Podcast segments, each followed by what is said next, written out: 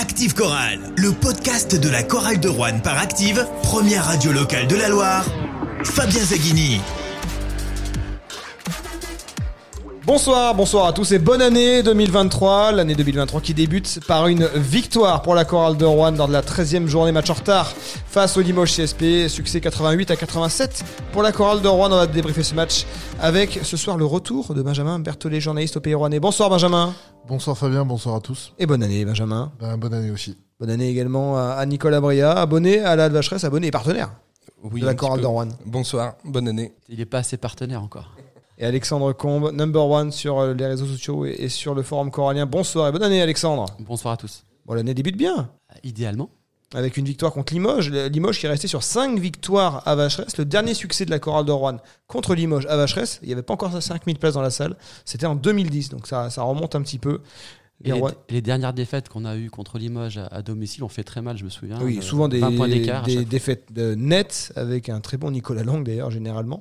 Les Rouennais s'imposent. C'est quand même pas passé loin ce soir. hein. Euh, victoire 88 à 87 grâce à, à deux lancers à un sec- une seconde et six dixièmes de la fin de euh, Stéphane Moody pour repasser devant puisque Limoges était repassé devant à 9 secondes de la fin sur un panier de Désir Rodriguez. Limoges qui avait compté jusqu'à 15 points de retard. Euh, les Rouennais qui s'imposent sur une dernière action litigieuse hein, qui a laissé un goût très amer à Massimo Cancellieri, le coach italien du Limoges CSP. Vous, c'est quoi votre regard sur euh, cette dernière possession? Il y a plusieurs choses. Est-ce qu'il n'y a pas une reprise de dribble de euh, Stéphane Moody? A priori, non. C'est ce que j'avais cru voir du haut de ma, tribune, un peu loin du parquet. Donc, a priori, la balle est touchée par le joueur adverse. Non? Vous qui avez revu l'image à la vidéo? Euh, on l'a pas vu ce bout-là. Moi, je je sais pas. Et Je ensuite, il y a débat sur est-ce qu'il y a faute ou pas faute du Ouais, moi, je me suis plus focalisé sur la faute.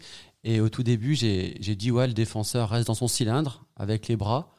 Et il y a un contact cuisse-genou. Et puis notre euh, Nicolas Brial est arrivé et m'a montré que le bras gauche, effectivement, du défenseur Limougeau baisse. Donc c'est vrai qu'il donne l'opportunité à, à l'arbitre de siffler. Si elle n'est pas sifflée, il n'y a pas scandale. Mais j'ai envie de dire, on a tellement vu l'inverse à l'Al des Sports depuis des années, des années, qu'on va pas fanfaronner, on va la prendre. Et puis voilà quoi. Vous comprenez euh, le courroux euh, de Massimo Cancellieri, le coach euh, Limougeau Ouais, surtout qu'il est à l'autre bout du terrain. Il est, enfin, Oh, il est il, pas voit si le, ça. ouais, mais il voit le dos, Oui. etc. Oui, il n'est pas, il est pas dans le bon bien placé, c'est compliqué. Oui. Euh, honnêtement, on a suffisamment ragé, comme disait Alex, on a suffisamment ragé sur des choses comme ça qui, qui nous étaient pas sifflées. Donc, euh, je peux comprendre. Euh, voilà, maintenant, il fallait pas bouger le bras, il fallait pas donner l'occasion de siffler à l'arbitre. Il l'a donné, euh, tant pis pour lui. Euh, Après Lasvel, après Cholet, après les Metropolitans 92, c'est une quatrième, quatrième équipe du top 8 qui tombe à Vacheresse. L'an dernier, c'était un peu l'inverse. hein. Les Rouennais qui avaient battu toute la deuxième moitié de tableau, qui avaient eu du mal à, à accrocher les gros, hormis, euh, hormis les Mets. Euh, c'est une nouvelle perf pour notre chorale de Rouen.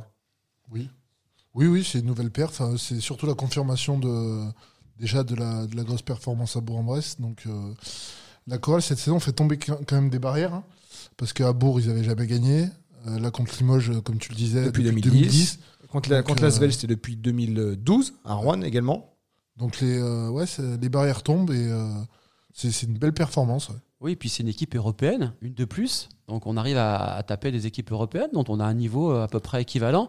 Et moi, ce qui me fait dire que c'est une performance, c'est le contexte et la façon de gagner. On, a des, on on avait des ingrédients qui n'étaient pas forcément dans, en notre faveur. On avait des cadres qui étaient absents. Et malgré tout, ça passe. Alors des cadres C'est absents. ça que je ils étaient sur le parquet, mais ils n'ont pas été, Mais ils euh, étaient absents dans le réalisé jeu. une belle prestation. Et malgré tout, on passe. Donc euh, c'est une sacrée petite performance. polémique euh, du report qui avait un, un peu déplu à la chorale. Il y avait eu des tweets, il y avait eu euh, le, le DG euh, ou le directeur sportif Kevin Instead là qui était un peu Ouais, monté dans les un tours petit peu mêlé, oui. oui, bon. par rapport à ce report que les Rouennais avaient pointé. Le pays Rouennais d'ailleurs avait fait une petite enquête pour euh, trouver les raisons parce que le règlement n'imposait pas le report de ce match. Bon, ça a fait un peu monter la sauce. Jean-Denis Choulet s'en est quand même servi hein, sur la préparation du match avec son groupe. Euh, voilà, il a quand même euh, rappelé il avait ce contexte. ça ce matin dans, dans le progrès, je crois, en, en disant qu'on n'en voulait pas à Limoges. Que, enfin, il, avait fait tomber un veut- peu la sauce, mais je, Il n'en veut, que pas à Limoges, il en veut plus à la, à la LNB. derrière des portes closes, il, il a dû s'en servir. Donc victoire rouennaise face à, cette équipe euh, de Limoges, qui est la parfaite antithèse de la chorale de Rouen. hein. C'était la meilleure attaque contre la meilleure défense. Euh, une équipe de Limoges qui tout de suite est rentrée avec la défense de zone, qui avait donné tant de difficultés à, la chorale de Rouen euh, lorsque euh, l'élan Bernet l'avait utilisé. Ça n'avait pas permis à Cholet de, s'imposer à Vacheresse. Ça avait euh, fonctionné pour euh, les Béarnais. Et là, euh, en première mi-temps, ben, ça avait l'air de fonctionner parce que les Rouennais étaient à 10 ballons perdus à la pause. Ils avaient beaucoup de mal à attaquer cette zone. Et finalement, ils ont trouvé la solution. Ça a été compliqué, d'autant qu'on. Alors, par rapport à la zone de Pau, euh, Moody a remonté le ballon un peu plus vite, on l'a senti un peu plus euh, impliqué. Euh, par contre, à, à 3 points, c'était toujours difficile. Alors, j'ai pas vu les stats à la Les Rouennais finissent à, Non, à dessous, ouais. 31% euh, à 3 points, 8 sur euh, 26. 26. Foster la en met pas un. À la mi-temps, ils étaient à 6 sur 6 16. sur En deuxième 16. mi-temps, ils ont été plus en difficulté à 3 points. Ils ont fini à 2 sur 10. en Et on, on a eu du mal à trouver Foster. on n'a pas a- vu c'est- beaucoup.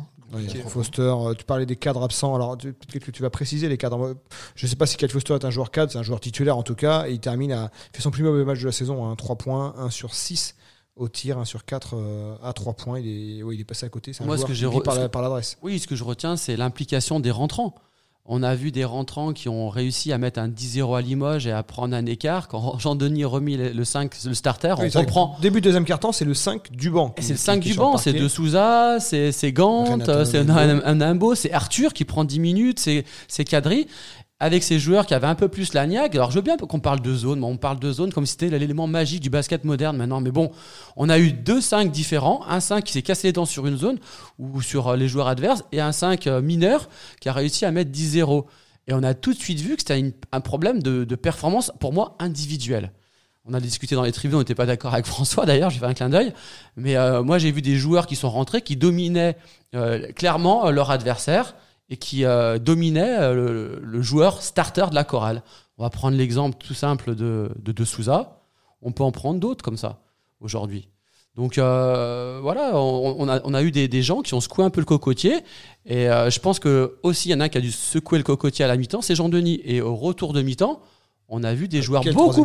Ouais, le retour de mi-temps et le troisième quart-temps, on a vu des, 35-18. des joueurs euh, revenus avec un, un état d'esprit différent Après, quand les, même. pre- les premières secondes ont été difficiles en deuxième mi-temps quand même. Oui, Ils mais on eu un s'a- petit retard à l'allumage en deuxième mi-temps et après ça a déroulé. Oui. Mais juste pour revenir sur la première mi-temps, avant de revenir sur la deuxième, sur la première, moi, je, on parle de la zone pas comme d'un élément magique, mais comme un élément qu'on a beaucoup de mal à affronter en ce moment. Et il y a quand même eu des éléments euh, qui sont des faits qui sont passés. Euh, je pense notamment à Ona Embo sur Foster. euh, qui lui met une brassée à un moment donné parce qu'il il sait pas se placer, il jeu. pas. Oui. Euh, c'est- Alors qu'il est à la main. et, ouais, ouais. et- et la, et la- la preuve que on a du mal face Non, à mais ça. c'est un problème récurrent. On, on le voit bien, mais on peut lire un petit peu la presse là.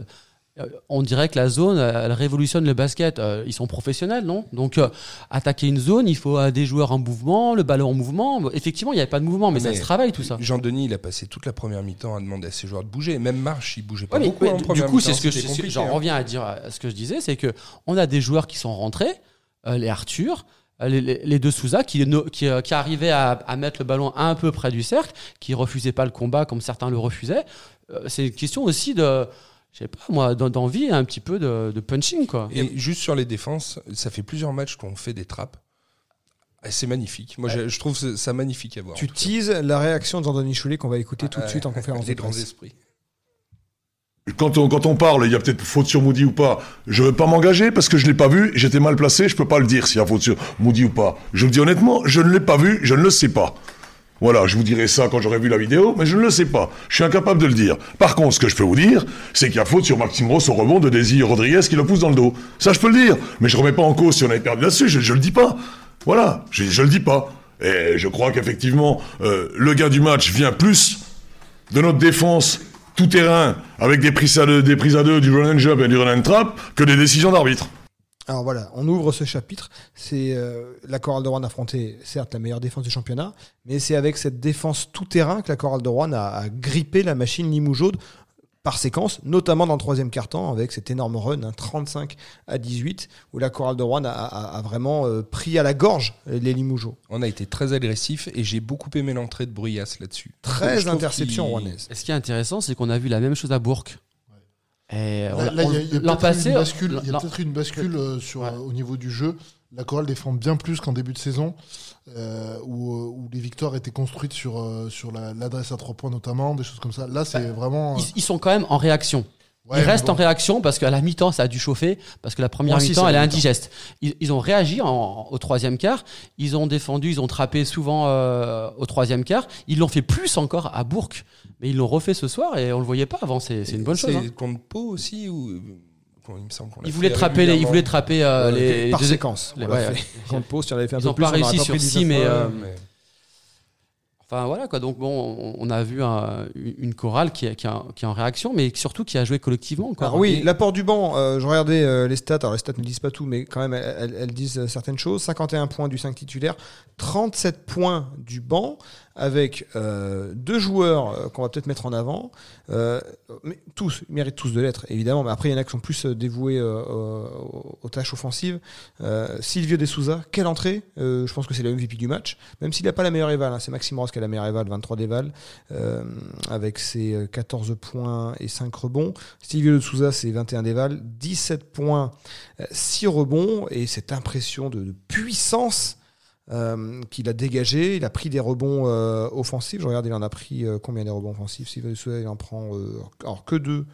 Euh, non, trois. Trois. Il, prend il trois a- rebonds offensifs. Ouais, mais il y en a beaucoup où il, il bouge le ballon, c'est quelqu'un d'autre qui le récupère. euh, Il fait 6 sur 8 euh, au c'est tir. déterminant. Et il a été, voilà, il a vraiment su utiliser son physique, et sa puissance pour euh, dominer dans la raquette euh, sur ses passages. Ouais, il a fait le ménage euh, dans la raquette.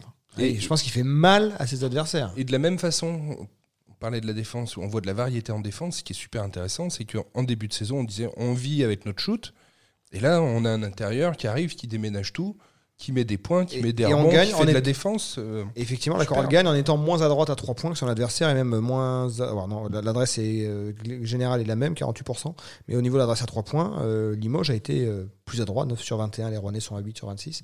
Donc effectivement, c'est aussi cet apport de Silvio de Souza et de Jackie Nangant également, qui est désormais sur le banc, la rotation de Maxime Rose depuis euh, plusieurs matchs, mais qui en sortie de banc, euh, là, a apporté, en 15 minutes, il a apporté euh, 8 points, 7 rebonds, 2 interceptions. Euh, Qu'est-ce que vous en pensez Bah, de l'évolution, du rôle de Jackie Bah, déjà, pour De Souza, c'est le match référence pour lui. Ce soir, il nous fait gagner. Il avait et- déjà été très bon Et pour moi, c'est l'activité, l'activité de, de De Souza alliée à celle de Gant. En fait, quand il a mis du muscle dans la raquette, quand il a mis du muscle dans la raquette, il fallait mettre du muscle dans la raquette. Il y avait, Gro- il y avait Rodriguez et, et Wilfried. Yeguete. C'était trop costaud pour, euh, Pour être tenu par des, des- des joueurs comme Maxime ou Arthur. C'était un peu fébrile. Quand il a mis la, la, la paire Gant de Souza, ça a déménagé. Il fallait de la masse musculaire, il fallait du volume. Et à mon avis, ça se gagne là-dessus. Et tu peux regarder la case rebond de Gant. Pour moi, c'est ce qui nous 8 points, fait 7 rebonds. gagner les- le match sur le deuxième chance. Et après, ça déroule. Après, Meilleur rebondeur. Pour moi, elle est là la clé sur la, la paire Gant-Souza. Je crois qu'il y a, eu, il y a une, euh, une action qui illustre tes propos. C'est De Souza qui va chercher le rebond, mais qui ne le prend pas, mais il gêne son son vis-à-vis, et c'est Gant derrière qu'il a- qu'il récupère la balle. Ouais, il fallait, Donc, euh, il, fallait du muscle parce que Ouais. euh, Donc en fait, ils ont été secoués à deux. euh, Limoges est solide hein, quand même dessous. Hein. Rodriguez, Yeguete. Alors, C'est pas très haut, mais, mais c'est- c'est- c'est c'est- c'est massif au sol et tour, hein. ouais, il faut faire le tour. Donc euh, le coaching a été, a été encore, comme l'autre jour, très bon. Euh, On peut parler aussi de la rotation sur Foster. Euh, ce soir, Foster, c'est peut-être son plus mauvais match. plus mauvais match. très Et ben, on a Kadri et Arthur bah, qui ont fait ce qu'il fallait. Alors, euh, peut-être de façon désordonnée, sur un temps de jeu faible, mais défensivement, ils ont fait ce qu'il fallait. Et sur Gant, moi, il y a une stat que j'aime bien aussi, c'est le un ballon perdu. Parce que trop souvent, on l'a vu euh, perdre des ballons un peu bêtes, douce- dommage. Et là, euh, alors il fait une entrée flamboyante en mettant un 3 points euh, immédiatement. Après, sur le shoot, il, bon, il, rentre dans le, il rentre dans le lot. Mais c'est vrai qu'il a été très solide pendant tout le match. Et moi, j'ai eu peur que, que Jean-Denis fasse l'erreur de ne pas le remettre plus tôt euh, en Q4 à la fin du match. Il l'a pas mis, il l'a mis sur les 4 secondes restantes pour jumper avec March. Mais il l'a pas mis à la fin, sur les trois dernières minutes. Moi, je l'aurais balancé là, Gant, mais bon, c'est passé quand même. Mais euh, Après, Gant, euh, enfin, je sais pas, mais euh, l'an dernier, il nous a habitués à mieux quand même. Même, Oui, c'est sûr. même si ce soir, il n'était pas trop mal, il a, il a fait mieux l'an dernier. Quoi. ah, mais il est, de- il est clairement, de, vois, re- là, il est ouais, clairement enfin, de il est retour pas- par rapport à son Ouais, voilà. début de saison qui est en dessous de Et, tout. euh, il force il a- plus par rapport au début de saison. Il a que 15 minutes hein, ce soir. Après, c'est un Américain qui accepte de rester sur le banc sans faire la gueule. C'est aussi pour ça qu'il a été re-signé. C'est un bon gars. Voilà. ouais. Et après, peut-être que comme il a un contrat pour l'année prochaine, il a moins besoin de se montrer que les autres, il l'accepte plus Plus facilement. facilement. Et, euh, Pour être complet sur l'apport du banc, moi, ce qui me fait plaisir, c'est qu'ils ont tous apporté un peu de scoring. Il y a les 4 points pour Arthur Boyas, pour Renata Nonaimbo, il y en a 3, 4 également pour Kadri Mwendedze. Ils ont tous eu un peu de, de, de récompense. Et ils ont et apporté pas que ça, évidemment, ils ont apporté beaucoup. Ils ont les, les fautes très intelligentes d'Arthur Boyas, par exemple. C'est pour ça Euh, qu'on qui monte aussi euh, au rebond, qui vient contrer. Enfin, qui, bon, franchement, il a été très intéressant ce soir. D'ailleurs, euh, Jean-Denis Choulet lui a donné un peu plus de temps de jeu que d'habitude. hein. Il, a eu, euh, il a eu 11 minutes. Renatan a eu un bon, deux bons passages dans ce match. Il a eu 9 minutes. Il a pu se montrer. C'est il- pour ça que c'est une performance ce soir. Mm. Parce que des fois, on, fait des, on gagne des matchs à Oui. 40 points pour March Voilà, et t'en as 5 qui scorent. Bon, ok, c'est une performance aussi. March, March, il finit à 17 points, euh, 7 sur Et il a 10 17 dévals hein, et, et 5 ballons perdus. Il a, il, a, il, a, il a croqué un petit peu en plus. Il a 10 Et ce soir, c'est vraiment une performance parce que tout le monde a apporté. Et ça, c'est Tout le monde c'est- a c'est- marqué. c'est beau. Tous, tous les, tous les gars de la chorale ont marqué, sauf les deux espoirs qui sont pas rentrés. en Et, et Et- Maxime Ross, on en parle de Maxime Ross, euh, désormais starter, ça, ça, voilà, là il n'y a, pas- il y a pas de débat. Je sais pas s'il y a déjà eu débat, mais en tout cas, Ah, si, il y avait des, en début d'année, oui. moi je disais, j'attends de voir. Bah, on a vu, hein, c'est bon. 14 points à 100% au tir, 5 rebonds, ce contre en première mi-temps sur Javonte euh, Hawkins. Légal. Légal. Légal, Le contre, dit légal. Il- Maxime Ross, il, il a, je sais pas si c'est un leader, mais en tout cas dans l'exemplarité, euh, il reprend, il reprend en quelque sorte. Alors évidemment, on a fait la comparaison avec Clément Cavello, même s'il joue pas le même poste, même si c'est pas du tout les mêmes basketteurs, mais il reprend un peu ce, ce flambeau dans un autre registre de l'exemplarité, de l'investissement des deux côtés du parquet. Avec beaucoup plus de talent. hein. À l'image de Oui, ses stats, en oui, plus, l'idée c'est pas de comparer à Clément Cavallo, c'est pas les mêmes basketteurs, mais il reprend, il, il a cette exemplarité, cet investissement sur le parquet, il est d'une régularité euh, admirable. Ah oui, mais justement, je te dis avec beaucoup plus de talent Oui. parce qu'il reprend tout ça. Et, et en Oui, plus, il y ajoute c'est- évidemment ses qualités athlétiques. Moi, je trouve que je sais pas si c'est les saisons dernières, il a été plus difficile à Bourg parce que euh, ça se passait mal là-bas. Si c'est parce que c'est un match parfait avec Jean Denis qui avait l'air de le vouloir depuis un moment, mais euh, c'est plus qu'un sixième homme c'est cas. Et extraordinaire. puis ce qui est beau avec euh, Ross, c'est qu'il arrive à être performant sans tirer la couverture à lui. On peut être performant en, en prenant 30 shoots et en mettant, en six, mettant tu peux être 30. tenté d'en prendre 12. Et là, il prend 6 shoots et c'est propre. hein. C'est monsieur propre. C'est ce qui est euh, recherché par tous les coachs en fait. C'est qu'il y a zéro perte de balle, il y a des passes décisives de la défense et quand il y a des shoots, c'est dedans. Là, il fait le match parfait hein, pour un coach. Et moi, je continue sur la comparaison avec Cavallo. Pourquoi? Parce que c'est aussi un joueur qui s'est investi en dehors du terrain. Il est allé voir, euh, il est allé participer au camp d'entraînement des jeunes euh, organisé par la chorale. Pour moi, c'est typiquement un joueur sur qui la chorale peut construire. euh, avoir, enfin, ce serait un joueur parfait sur lequel Ah, investir à Nico- long terme, avoir, Ah, une image. Je sais. euh, Nicolas, tu as, je partage je totalement ton avis. mais- non, non, mais je partage totalement ton avis. Après, euh, si Maxime maintient ce, ce niveau de jeu, euh, ça va être difficile de le conserver parce que tu peux chercher les postes euh, 3-4 français qui, qui sont aussi, aussi propres dans le jeu. euh, Est-ce qu'il y a beaucoup d'équipes dans ce championnat qui ont une paire euh, de poste 4 aussi euh, performantes que ceux de la Chorale de euh, quand, quand ils sont tous les deux euh, dans, dans un bon jour, mais euh, Ross c'est plutôt euh, Bah, ils sont complémentaires. Gant un peu moins, mais ça monte un peu en puissance. Quand tu as deux postes 4 comme ça ce soir, Ah, puis c'est complémentaire. T'en as un qui est plus athlétique, c'est c'est Gant. T'en as un qui est un peu plus. euh, euh, Ah, Même Gant, Ross, il est athlétique. Ouais, mais Enfin, il est plus Il frêle. est pas puissant. Il est plus frêle. mais- Il en termes- envergure, il est moins complet, que, il est moins complet au niveau athlétique que, que Gant à mon avis. Oui. Par contre, euh, Ross, il est. et- ils sont Il tous est- les deux capables il de est deux shooter, côtés. ils sont, ils sont tous les deux capables de défendre, enfin, peut-être plus Maxime Ross. d'ailleurs. Ross est plus, il est encore Et plus il a hargneux. une capacité à faire lever la salle, je veux dire. Chaque fois qu'il y a tous ces adversaires qui partent, euh, en- qui partent au dunk, Ah oui. qui rattrapent Ah oui, moi, je 5-6 suis- mètres et qui vient planter un T'es jamais contre, rassuré quand tu pars en contre-attaque contre la chorale, c'est que tu sais que c'est Maxime Ross, il court, il va te rattraper. Ouais, il faut aller vite. ouais. Je me souviens d'une action en, en- en Q4. Je crois qu'il prend un rebond au milieu de trois Limougeaux. Je sais pas si vous la voyez. Ouais. Il prend un rebond, dans- il reste 3-4 minutes. Il y a trois Limougeaux et c'est lui qui chope le ballon. Et il est frêle par rapport à certains. Non, non, c'est une sacrée pioche. hein. Moi, au début d'année, j'étais un petit peu réticent parce que j'avais jamais vu un Maxime Ross atteindre ce niveau. Il nous a montré qui il était. hein. Alors, tu as parlé des cadres défaillants, tu as parlé de Kyle Foster. Il y en a un autre aussi qui a eu un, match compliqué ce soir, c'est euh, Yanis Morin euh, qui euh, termine à, 4 points, 1 sur 5 euh, au tir, un rebond. Vous êtes inquiet pour Yanis Morin? Ou est-ce que ce match à Strasbourg tombe? À point nommé pour le, le relancer en quelque sorte. En fait, ce qui tombe bien, surtout, je vais prendre la parole tout de suite, parce que ce qui tombe bien, en fait, c'est que il passe à travers, mais on s'en fout ce soir. Découvert. Et voilà. Donc, on, on aurait eu un, un discours totalement alarmiste sur Morin si on avait perdu le match à cause de lui. Et ce soir, on s'en tape. Donc, on avait dit, il y a trois semaines, des fois, ça sera Morin. des- C'était le des- Morin à Bourg-en-Bresse, par Des exemple. fois, ça sera de Souza. 15 Et points, ben, ce soir, c'était de Souza. Morin, il reviendra, il a de talent. Ce soir, c'était un match à oublier pour lui. Mais ce soir, il a été euh, secondé par C'est un joueur qui se met une certaine pression parce qu'il sait qu'il doit être performant, ça doit être un leader de cette équipe. On l'a beaucoup vu en début de saison, hein, prendre du temps, replacer les autres. euh, et Peut-être qu'il faut qu'il se reconcentre un petit peu sur, lui. Et en même temps, je me dis qu'il y a peut-être un truc bien qui s'est passé ce soir, c'est qu'on a peut-être des axes qui se sont créés.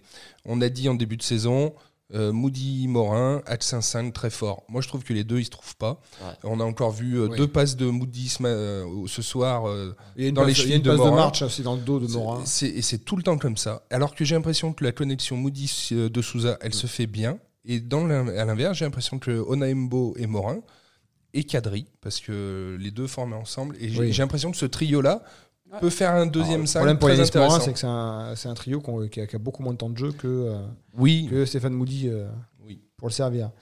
Ce, ce match à Strasbourg, là, on fait la jonction euh, pour Yanis Morin. Ça peut être voilà son match contre son ancien club dans une salle qu'il connaît bien, avec ce- cet esprit de revanche. C'est un compétiteur. Il aura envie de de pas aligner deux matchs du tonneau de, de celui de, Ouais, mais de là, ce soir contre Limoges. Moi, à mon avis, il- il- je je sais pas, je le connais pas assez, je sais pas s'il touche le fond, mais le match de ce soir, il est dur, il sort. euh, Ouais, la, frustré, la très sortie est, si, voilà, elle est parlante.